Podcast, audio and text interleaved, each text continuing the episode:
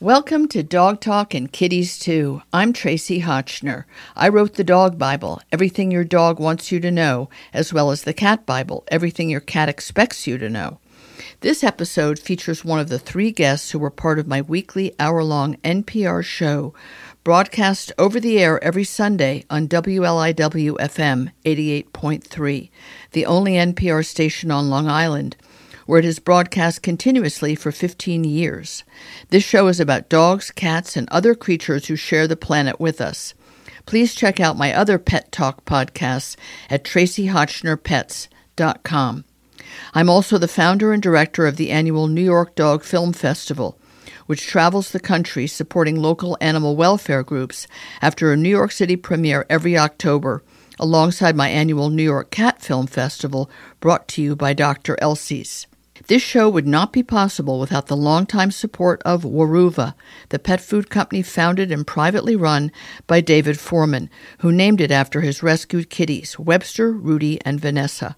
Weruva is a quirky name for a company with whimsical names for the dozens of different cans and pouches of cat food they make.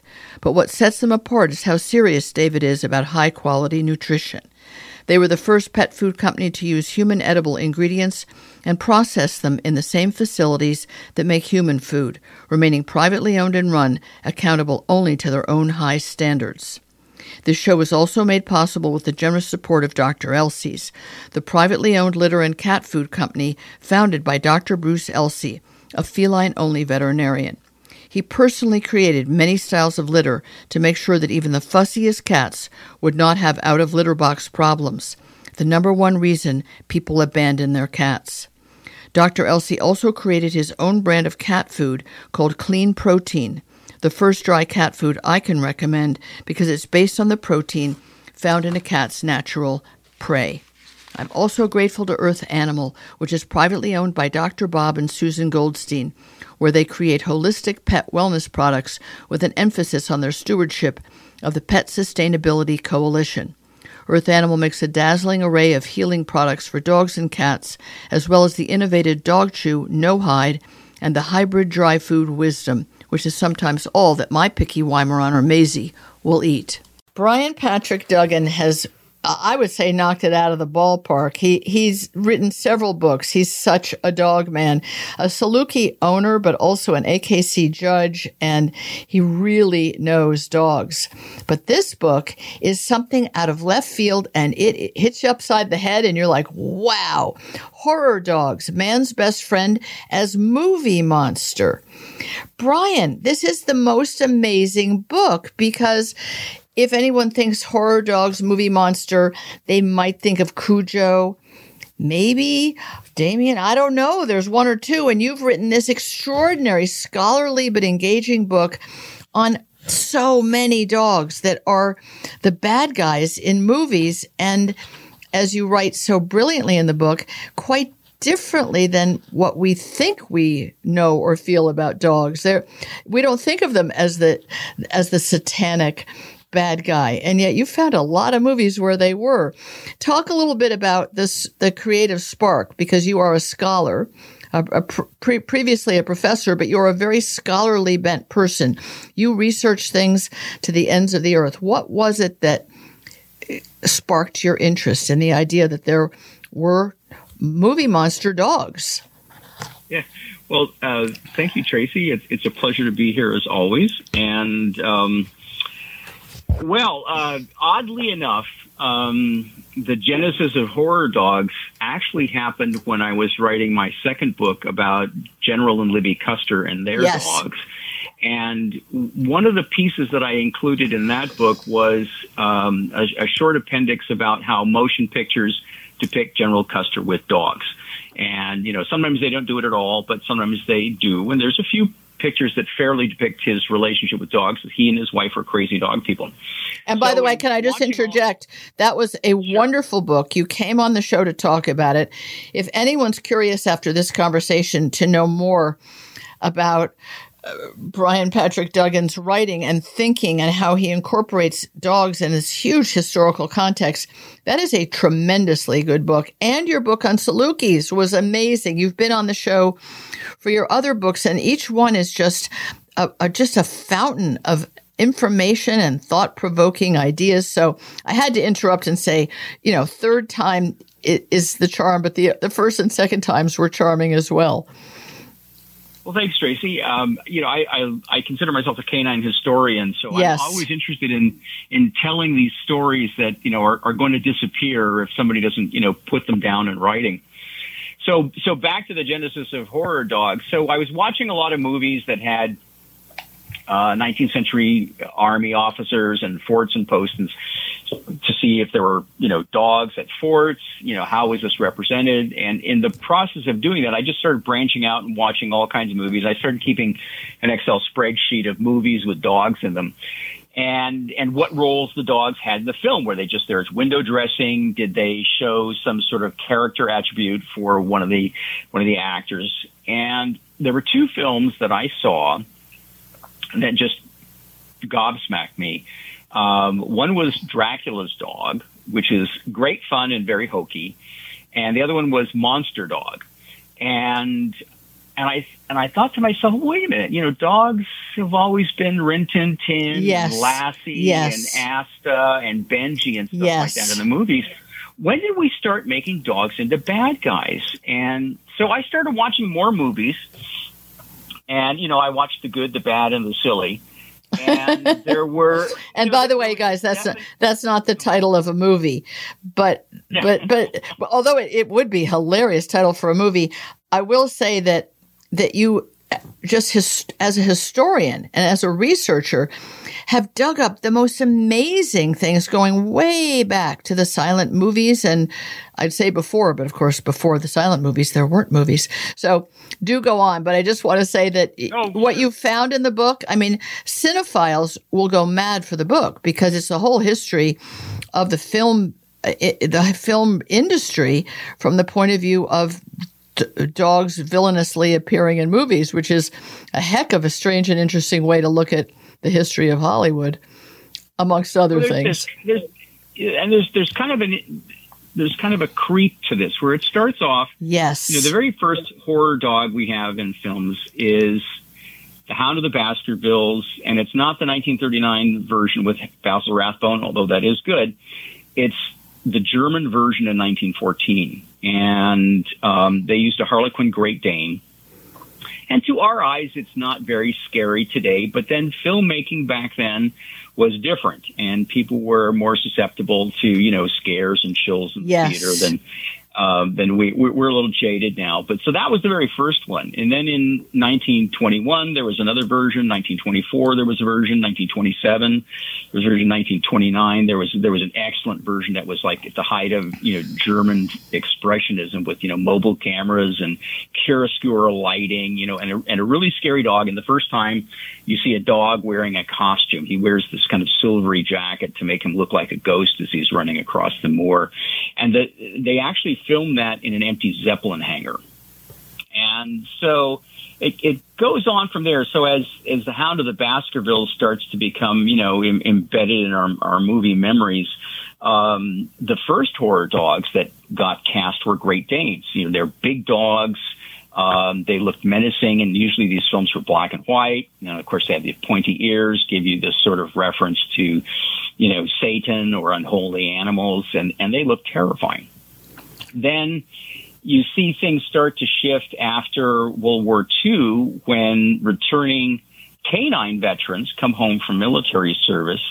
And there's this sort of public hysteria about these dogs turning, and that's the phrase you hear all the time, the dog's going to turn into a killer or he's going to revert to, you know, his military right. training. And, you know, are these dogs safe? Well, thousands of these dogs were actually rehomed uh, and adopted after they came back from the military.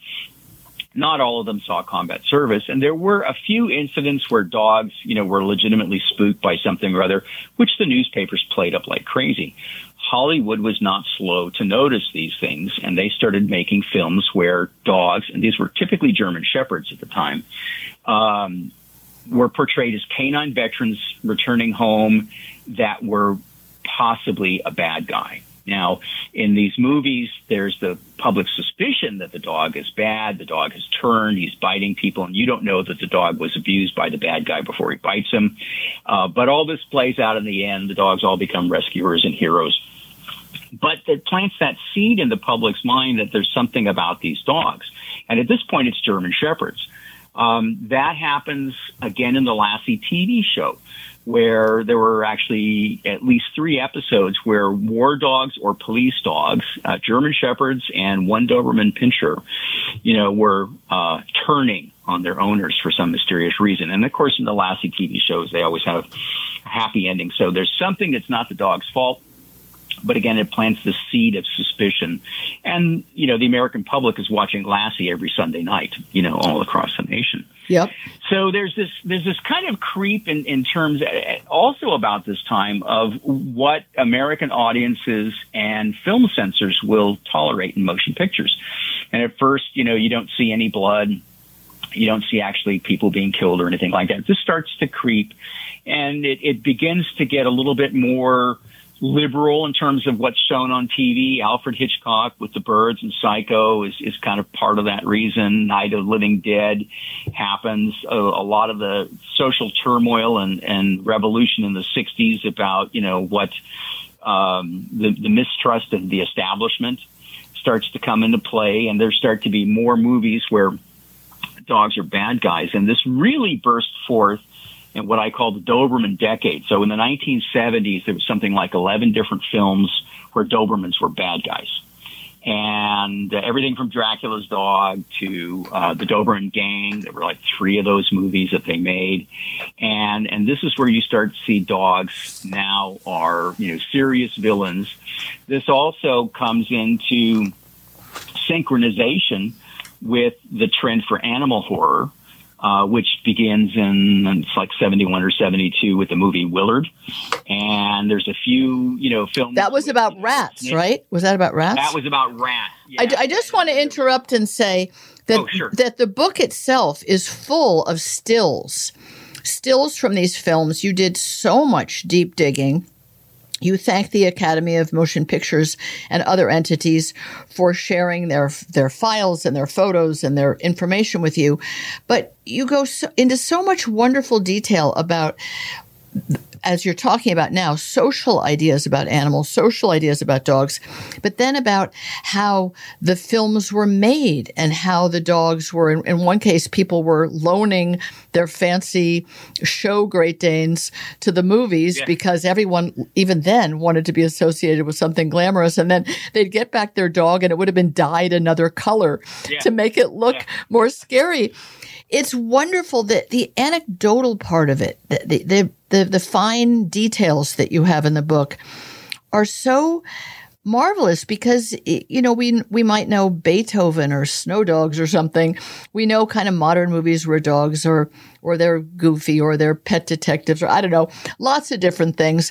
But to look back at the history of the human animal bond as you talk about frequently in the book and see this whole historical arc of where dogs came into movies and how that reflected, as you just said, you know, the social turmoil of the 60s.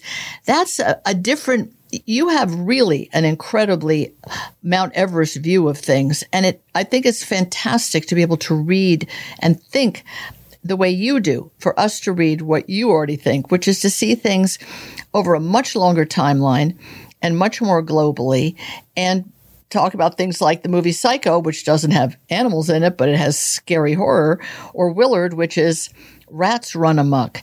It's it's really quite extraordinary. I I do think the book is a real gift to movie lovers because it you have ideas and you've put ideas together that I don't think anybody else has ever thought.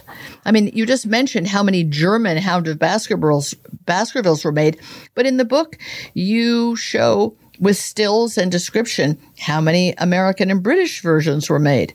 It's pretty fantastic to realize how, through your eyes, how seminal dogs were in the making of, I guess you could call them social myths because we all think it's funny about Lassie, right? Lassie, Lassie, Timmy's down yeah. the well.